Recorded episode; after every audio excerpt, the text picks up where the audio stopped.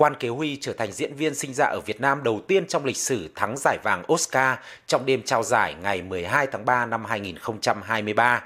Trong bài phát biểu đầy cảm xúc khi nhận giải cho vai diễn trong Everything Everywhere All at Once, Quan Kế Huy, một người tị nạn đến Mỹ sau chiến tranh Việt Nam nói rằng đây là giấc mơ Mỹ và rằng anh đã từng gần như từ bỏ theo đuổi giấc mơ đó.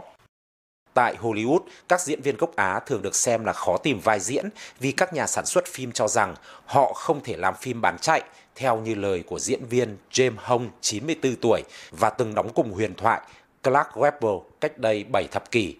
Nhưng với sự phát triển của nền kinh tế cùng nhu cầu tăng cao từ khán giả châu Á, cũng như sự đa dạng hóa nhiều hơn trong nền văn hóa và nghệ thuật Mỹ, các bộ phim cùng các diễn viên châu Á trong những năm gần đây đã chiếm sóng màn ảnh Hollywood nhiều hơn. Across the multiverse. Bộ phim Everything Everywhere OS1 ra mắt năm 2022 đã giành được nhiều đề cử Oscar nhất trong năm nay với 11 đề cử và giành chiến thắng 7 trong số đó.